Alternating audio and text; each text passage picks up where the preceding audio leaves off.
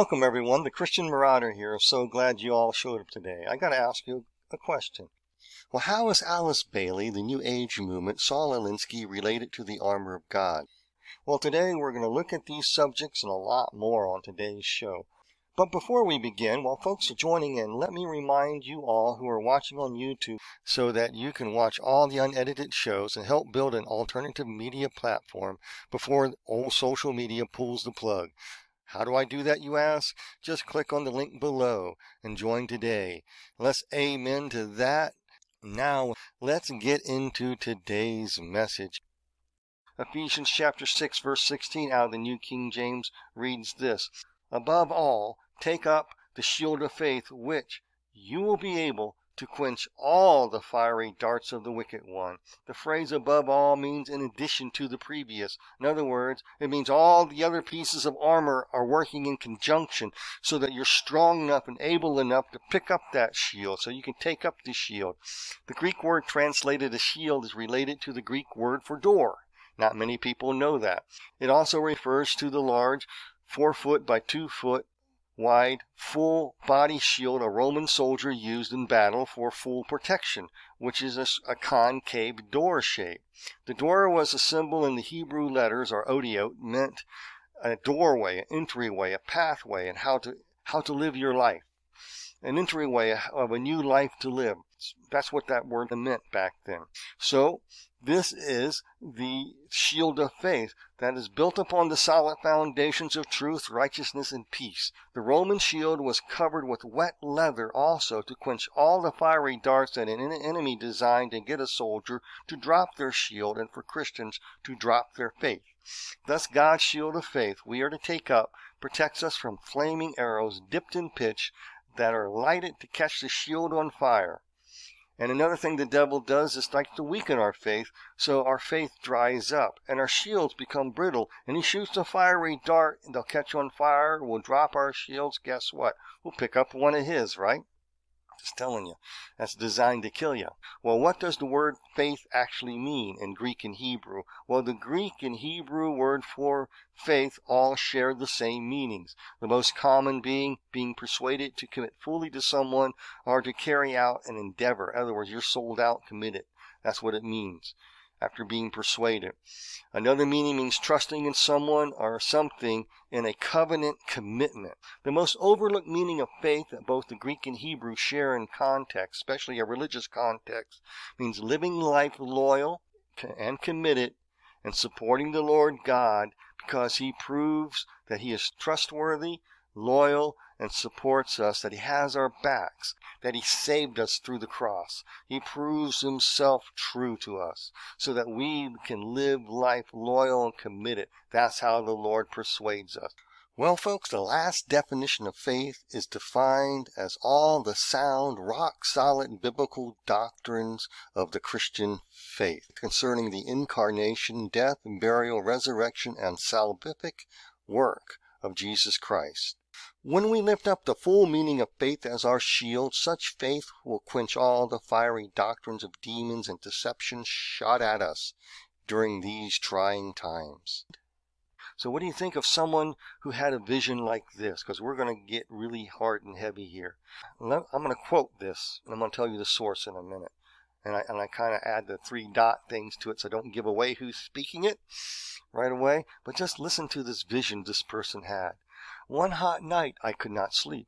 I walked up and down my room and felt entirely desolate. Suddenly a broad shaft of brilliant light struck my room and the voice of the master spoke to me. I stood in the middle of the room and listened to what he had to say.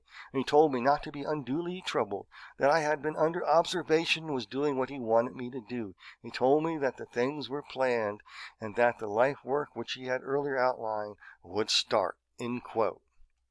Okay? Then afterwards, this same person wrote this. I will tell you who this is in a minute.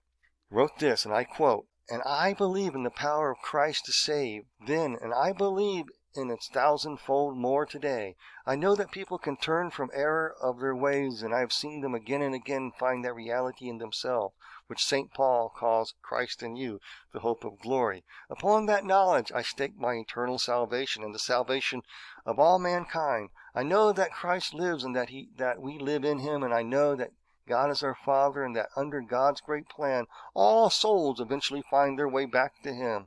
I know that Christ's life in the human heart can lead all men from death to immortality. I know that because Christ lives, we will live also. But I question our human techniques very often, and I believe that God's way is often the best, and that He often leaves us to find our own way home. You, wow people would say, wow, what a great revelation that lady received about carrying out her message. Look what her message is. It sounds cool. Wow, what a true woman of God that is. Without even knowing who she is. If she were alive today, she probably would be a headliner at many Christian meetings and sought after constantly for meetings. She'd probably wear, you know, uh, colors of rays of light like indigo and blues and little gold laces and uh, maybe a little bit of pink thrown in there if she were alive today. Well, who said these things? Who had that vision? Who said those things? It's Alice Bailey. That's who. And I will be talking more on Alice Bailey after a little bit after in the New Age movement as we get through the uh, Armor of God series because you need the armor of God, so you got to know what else you're fighting here. So Alice ba- Bailey. Now, who in the world is Alice Bailey? Alice Bailey was born in 1880, died 1949. She wrote more than 24 books, and she coined the term New Age movement. Yes, the New Age movement uses the same terminology as Christians. It has a different meaning. To us, it means one thing, and to them, it's another thing, folks. Just know that. Alice and her husband uh, founded Lucifer Publishing Company and changed the name to Lucas Publishing Company because people didn't like the word Lucifer. Alice Bailey was the mistress of esoteric knowledge and taught on things like vibrations and light releasing and the releasing of secret power of the universe to achieve one's best potential as super people in a new golden dawn, okay? As healers and miracle workers. Everyone eh, basically go hum, I guess that's the best way you can put it, through meditation.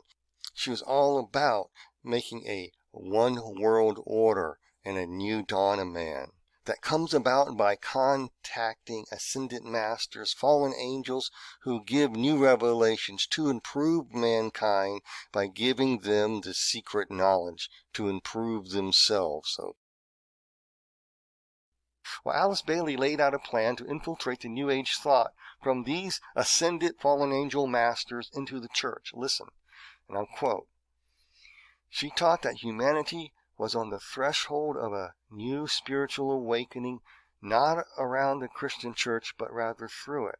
She, she said the outer layers would initially be kept intact, and Christian terminology would still be used, but the changes would take place obscurely from inside. This is quoted from the the externalization of the hierarchy, pages 510 and 514. Uh, There's a lot more than I can quote from these works, but I'm just, just letting you know.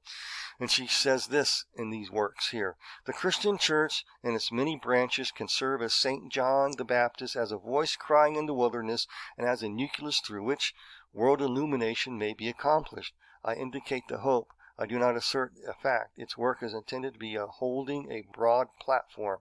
The church must show wide tolerance and teach no revolutionary doctrines or cling to any reactionary ideas. The church as teaching factor should take the great basic doctrines and shattering the old forms which they are expressed and held, show their true and inner spiritual significance. The prime work of the church is to teach and to teach ceaselessly preserving the outer appearance of order to reach many who are accustomed to church usages. Teachers must be trained, Bible knowledge must be spread, the sacraments must be mystically interpreted, the power of the church to heal, the power of the church to heal, do miracles must be demonstrated. How is further explained, and I'm quoting from her um, uh, works here, that extensual, page 510, whatever. There's no question, therefore, that the work to be done in familiarizing the general public with the nature of the mysteries of is of paramount importance at this time. These mysteries will be restored to outer expression through the medium of the church and the Masonic fraternity. When the Great One comes and his disciples initiates, we shall have the restoration of the mysteries and their ex- exoteric presentation as a consequence of the first initiation. Boy, that's a lot of gobbledygook. Um, she, she agrees with the 2,970 pages of the Urantia book, which is a New Age collections of teachings and sayings channeled by from higher intelligences to people. Uh, and speaks about you need a thought adjusters to dwell within the people, okay? This is what this book teaches. This book teaches that you how to have thought adjusters, which would be fallen entities, fallen angels to dwell within them. And through the thought adjusters allow an individual's higher self to experience a new age of the presence of God. This is just another way of issue of, of entering in a Luciferian initiation, which is taught in many variables. Okay? This, and I'm quoting from, uh, boy, Alice Bailey Goals of the New Age. It's an internet thing I found on there about that. So if Alice Bailey were alive today, her vision and trances and use of Christianese and terms, she would definitely be a headliner and she'd be top of the teaching heap, wouldn't she not? And people would be really they, they would be paraphrasing her works. They'd be paraphrasing the same thing and teaching the same thing. And yet, like Paul says, you know, there's going to be false teachers and false doctrines coming in there. Nobody wants to check anybody out. And, and they'll, these teachings will agree with them. I quoted these before, but I'm going to quote, you, quote these again. Look at this quote from a Christian book. I have found throughout Scripture at least 75 examples of things that the New Age has counterfeited, such as having spirit guides, trances, meditation, auras, power objects, clairvoyance, clairaudience, and more. These actually belong to the church, but they have been stolen and cleverly repackaged. Then the author goes on to tell us to retake what is stolen from us. This is from the book, chapter 2 of the, the Physics of Heaven. This is Alice Bailey stuff. This is what she wanted in the church to be brought in. Bailey's, Bailey's writings were similar to those of Madame Blavatsky's and among the teachings were referred to as advanced wisdom or ageless wisdom of the ancients to be channeled to people. Ageless wisdom is a uh, spirituality that views all the world's religious traditions as sharing a single metaphysical truth and origin from which all knowledge and doctrine is grown. I'm just kind of paraphrasing that. Bailey's vision was to bring about a unified society, a global spirit of unity in religion, different from traditional religious forms. I'm going to quote from the book of the book called The Physics of Heaven again. It says 75 examples that the New Age is counterfeit, such as the spirit guides, trances, meditation auras, power objects. These actually belong to the church? Come on. That's out of chapter 2 of the Physics of Heaven book. In other words, people now in the church are teaching that there's some God truth in all religions, and I just shared with Allison Bailey, said the same thing. There's all truth in religion. Just sort out the bad and get in the good to be in unity, unity, unity. It's the wrong kind of unity, not the unity of love for the brethren uh, and love for God, you know, loving God as primary and His Word and staying true and faithful to Him. Now, this is all about something else being unified with, to uh, angel guides and astral projection and stuff like that in the church, no less. Listen to what this quote in this book of Physics of Heaven says. Many in the church have tended to write off all dabblings into quantum, quantum mysticism as blasphemous and demonically inspired. However, there are a few courageous Christians who are beginning to speak up and say, wait a minute, there may be some God truth that there that really belongs to us that we should know. This is the Physics of Heaven, Chapter 2. It's location 382 in the Kindle uh, version. I think the 2016 Kindle version. Thus, as it says in 2 Timothy 4, 3 and 4, chapter, verses 3 and 4 out of the New King James, For there will come a time when they will not endure sound doctrine, but according to their own desires, because they have itching ears, will heap upon themselves teachers, and they'll turn their ears away from the truth. Remember, the shield of faith connects to truth, will be turned aside to fables. The devil shoots his fiery darts that causes the church to drop their dry shields by not teaching on fallen angels, not teaching on what how the occult has infiltrated the church so that the people who could be bona fide, realistically Christians with a real noble motives are caught in this trap to believe clap trap and trash like this. They're into trash management. They're collecting trash from the devil, making their shields there so they'll really catch on fire good, right? That's how the devil destroys the foundations of the righteous by having us mix garbage in with Christianity. The devil will even use fiery darts that use the same terms and even Jesus' name, albeit with a different meaning, and uses the Bible as a textbook for casting magic to get your gets from God, your loving servant, who is meant to bow to you and your decrees and declares not you to him. They teach.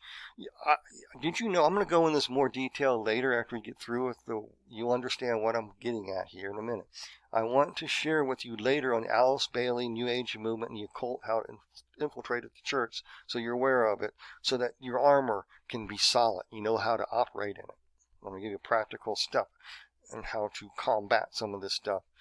You got to realize that Alice Bailey taught purity and holiness in other words, you have to purify yourself in order to reach a new and higher level, right? And so you get more secret Gnostic knowledge. That's what she taught. You'll hear people who espouse the stuff like the physics of heaven, which is supposedly a Christian book, um, filled with Christianese words, and to let your shield down to pick up another shield. Why? So you get hit with these fiery darts of deception, and boy, you're going to be in a miserable situation. I'll tell you that. So it's all they, they talk about purity and holiness, and and so you don't even realize. Just like Allison Bailey said, I read it up, uh, read it before one of her quotes. She talks that she's all about salvation and Christ and all that. She's talking about another Jesus. She's not talking about the same Jesus. I'll go back and read that quote near the end here what I'm trying to say is these people will use Christian buzzwords and try to get you to drop your shield and pick up stuff out of the occult and saying it's okay, God approved, okay? If Bailey, Alice Bailey was alive today, she'd be all about new revelations, no need for the Bible or little need for the Bible. There'll be more, she'll teach more and more about how to have trips to heaven where you can meet your angel guide and raise up a Superman class of Christians. So you join now in teaching anyone that dares question her as of the enemy, as does the book Physics of Heaven in one of its later chapters. I'll explain that later. You'll see their most prominent mem- members who espouse this type of stuff. Watch how they dress. Watch the symbols. Look at the clothes they're wearing a few years ago, was it 2015 or 16 or 17, up at a New York church, Hillsong Church. They had the singing cowboy came out, scantily clad. He's supposed to be the naked cowboy with a guitar in a women's conference. Now, why a women's women's conference no different than Chippendales was, or whatever that, that, that strip joint was way, way long, long ago? Come on. You'll, you'll see them dressing and doing things much like the, and bringing stuff in they shouldn't be bringing. You'll see their most prominent ministers talking about pink, or maybe wearing pink. Hmm. They'll be dressing in blue and indigo, purples laced with white and gold. You'll see a plethora of peacock feathers as well. You'll see gold crowns probably. You'll see all types of phenomena and teachings about seven rays of light or seven mountains of this or that.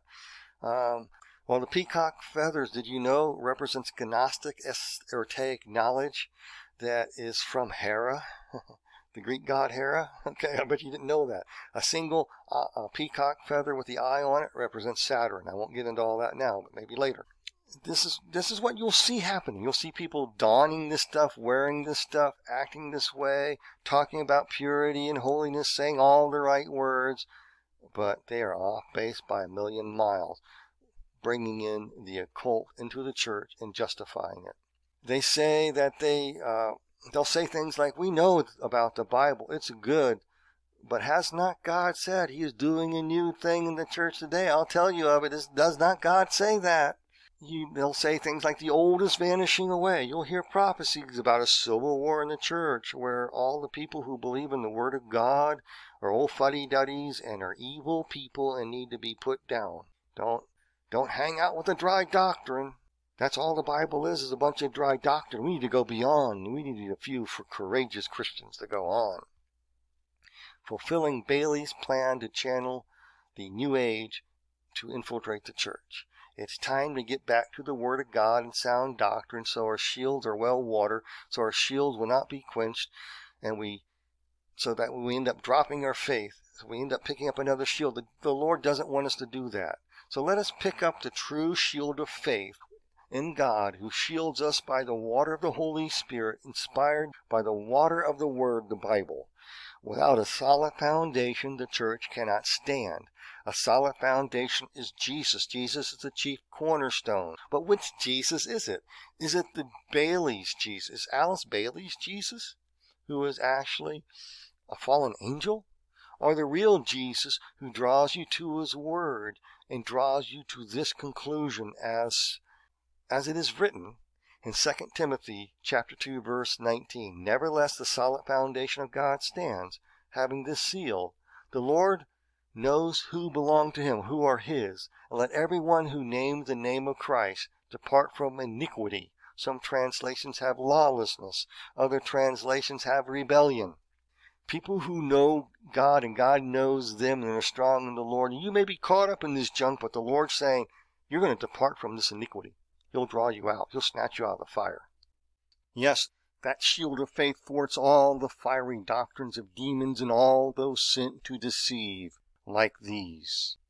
In 1971, a book came out that was dedicated to Lucifer for being the first radical, and the title of the book was Rules for Radicals by Saul Alinsky. Saul Alinsky listed 12 rules needed to destroy all existing social norms and order. By doing this, he inadvertently exposed the wiles that the devil uses, such wiles that Paul spoke about in Ephesians chapter 6 verse 10 through 18. These wiles are used to attack truth, righteousness, peace, faith, salvation, the word of God, and prayer. One rule is to use ridicule as the most potent weapon in order to attack. Another is to make the enemy live up to his own book of rules or standard. This opens the doors of doubt and lets the enemy ride our backs. This reminds me of what I witnessed while I was hiking in the Colorado Rocky Mountains. Twenty horseback riders passed by, and what do horses do best was left all over the trail, freshly laid. I was amazed at the number of flies that arrived at the scene so fast, as well as thousands upon thousands of festering maggots in the freshly laid horse droppings there. And this got me to think the devil likes to ride our backs, so we make a mess out of life, where his flies can fester and multiply and spread filth around. The devil does not want us to wear God's belt of truth, nor does he want us to wear the breastplate of righteousness, nor does he want us to wear the, the gospel shoes of peace. The devil does not want you buckling up to live by God's standards of truth that keeps us together, that helps us live responsibly before God and each other, that teaches us what is truly right and wrong. The devil does not want us to put on the breastplate of righteousness that protects us when the devil's allies mock truth by pitting God's standards against each other. Well, God's truth upholds all the implements of God's armor together. This is very important because, folks, we live in a spiritual war, a real one, where fallen entities create demon zones of occupations, like I talked about before, that turns life into piles of manure to operate out of. Notice in Ephesians chapter 5 and chapter 6 and verses 1 through 9 is all about how to live in proper relationships with one another husbands with their wives and wives with their husbands and children with their parents and parents and, and, and parents with their children, how to live well with your neighbors, how to live well with your co-workers, all explained in those verses. Because if not, things can fester. That attracts the flies, because the devil likes to ride our backs, and turns relationships into maggot infested messes. So they can set up shop and depositing their maggots into people's lives to fester and create more demon zones, attracting ever increasing swarms of flies that plague a person follow them around. Who in turn this plagues the family and ruins the family, so the family moves on and becomes a plague in a church. And so the church soon becomes a plague of flies to further infest in a town with filth, which in turn plagues a province or state, which in turn plagues a country, which from there infests the world. In Ephesians chapter 6:12, Paul reveals that people are not our ultimate problem, but our real struggle is with the Ephesians 6:12 crowd of the principalities, the powers, the rulers of darkness, and the host of wickedness in the heavenly places. Last week we looked briefly how the devil while seeks to replace truth with his spin. Likewise, the Lord of the Flies sends his swarms to attack righteousness. And this begs the question, what does righteousness mean? Well, I'm going to define it for you from uh, American Missionary Guild's uh, Dictionary of Bible Words and Thayer's Dictionary and a few others and compile them. The word translated righteousness means being made right in God's sight by what he has done, by what Jesus has done, so that those whom God makes righteous can be just as one should be in character and their conduct, their moral rectitude, their uprightness, in their actions, doing what is right and proper in their life. That's a big, big, big definition. But basically, we, this word was once spelled right wiseness, which helps refine the definition even better. You see, it's doing what is right in a wise way. In other words, the reason that God declared us righteous through what Jesus Christ done alone and not by our own works of righteousness, but by his righteousness, is to make us be able to do what, his, what is right in a wise way. God declared us right due to what Jesus alone did. We become right before God by Jesus doing what is right, to make others right by God's wisdom, by God's wise ways that He implemented upon the cross of Jesus. By the cross we are made right in God's sight, and thus wearing his breastplate of right wiseness, we can counter a move against the attacks on God's righteousness. Let's look at how this works. How many of you know uh, we all make trash, that we are trashy people? Parents often tell their children to clean up the room, and what do children do? sometimes they do and sometimes they don't, right? So the a breastplate of righteousness is designed to protect our vital organs. That's what it was. That was the image on here of a Roman soldier. protected the vital organs. It protected the belt of truth, of which the implements of uh, everything was attached to, and which held your core together and hold you together. So the breastplate of righteousness was designed to protect our vital organs, the heart, and it involves God cleaning us up inside, where we hide our trash. The breastplate protects the heart and the human gizzard, so to speak, the inward parts of a person. And you don't want these to get trashy because one's body can shut down and you die. And guess what? The devil likes to feed us with bacon and sausage, laced with lard, washed down with grease, and topped off with buttery melted cheese that tears up our insides. And the devil's goal is for God's people to hide their trash and get hooked on junk food. How many of you have leftover food in the refrigerator? Later, you discover that that food was years and years old. When company is not coming over, no one's expected, stuff piles up in the house, right?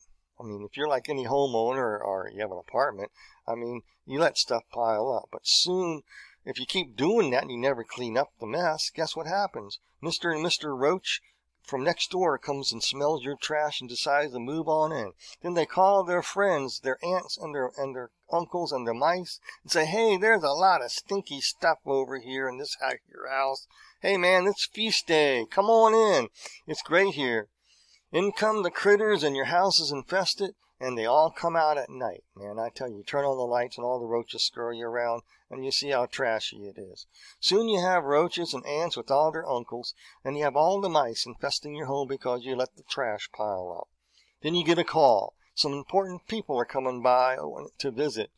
So, so what do you do? You procrastinate, and at the last minute, we move all the trash in the closets. We stuff it in there. We move it under the furniture so the guests cannot see your trash. We do a little bit of dusting. Then they arrive and say, Wow, your home looks great. You see, our works of righteousness involve simply trash management. We just move our trash around so nobody can see it. We move it out of sight and we look clean. Anyone visiting thinks you have it all together. Then the little three year old Johnny reaches under the couch, and out comes last year's pizza box, with a mummified piece of pepperoni pizza with a patch of strange green fungus lettuce growing out of it. And Mr. and Mrs. Roach say, Ah, cheese at the cops, and scurry out of the box midst the screams of all the ladies in the room. Well, I'll tell you what, folks, trash management is not good. Your mess is going to tell on you some day. And one of the devil's wiles is to get God's people into trash management. So he can send his brood to infest our lives, so in turn we infest our churches, which in turn we infest our towns, cities, which infest the province or your country, and the world, all teaching you how to manage your trash. Our own righteousness is but filthy rags, and getting rid of the trash and basic clean, cleaning is a wise way to live right before God and man so the devil doesn't say, I gotcha. That is the purpose of the breastplate of righteousness that we are to wear, so the devil can't say, I gotcha. Because the breastplate of righteousness protects our vital organs, which is held up by the belt of truth that supports our core and holds us together and keeps us together. While the wiles of the devil is to attack righteousness to keep us from wearing God's breastplate of righteousness, designed to protect our hearts and stop our trash management because we can't manage our trash. Only God can. And the devil wants to keep us distracted with trash management so we never put on that the armor of God. The devil attacks righteousness in many ways. The devil tells us there's no need to live a repentant life before God or live life with Jesus as Lord over it. Devil likes to tell one they are all right with God and with no need to live right before others, that it's okay to be trashy because we're under God's grace. I bet you heard that before. There are a lot of comforters out there, aren't there? Telling us it's okay to be trashy. While the world falls apart, peoples are slaves to sin, and you want help and you cannot get prayer or deliverance from your woes from many around you, but only thing you find is a bunch of games. You see, we counter the devil's moves by putting on God's breastplate of righteousness. We let the Lord expose the areas that need cleaning, so we will be made clean, so that Mr. and Mrs. Roach and Mickey and Minnie Mouse no longer infest our lives. I tell you, it's a daily thing. We live we live it daily, hourly, minute by minute, by wearing the belt of God's truth along with the breastplate of righteousness together.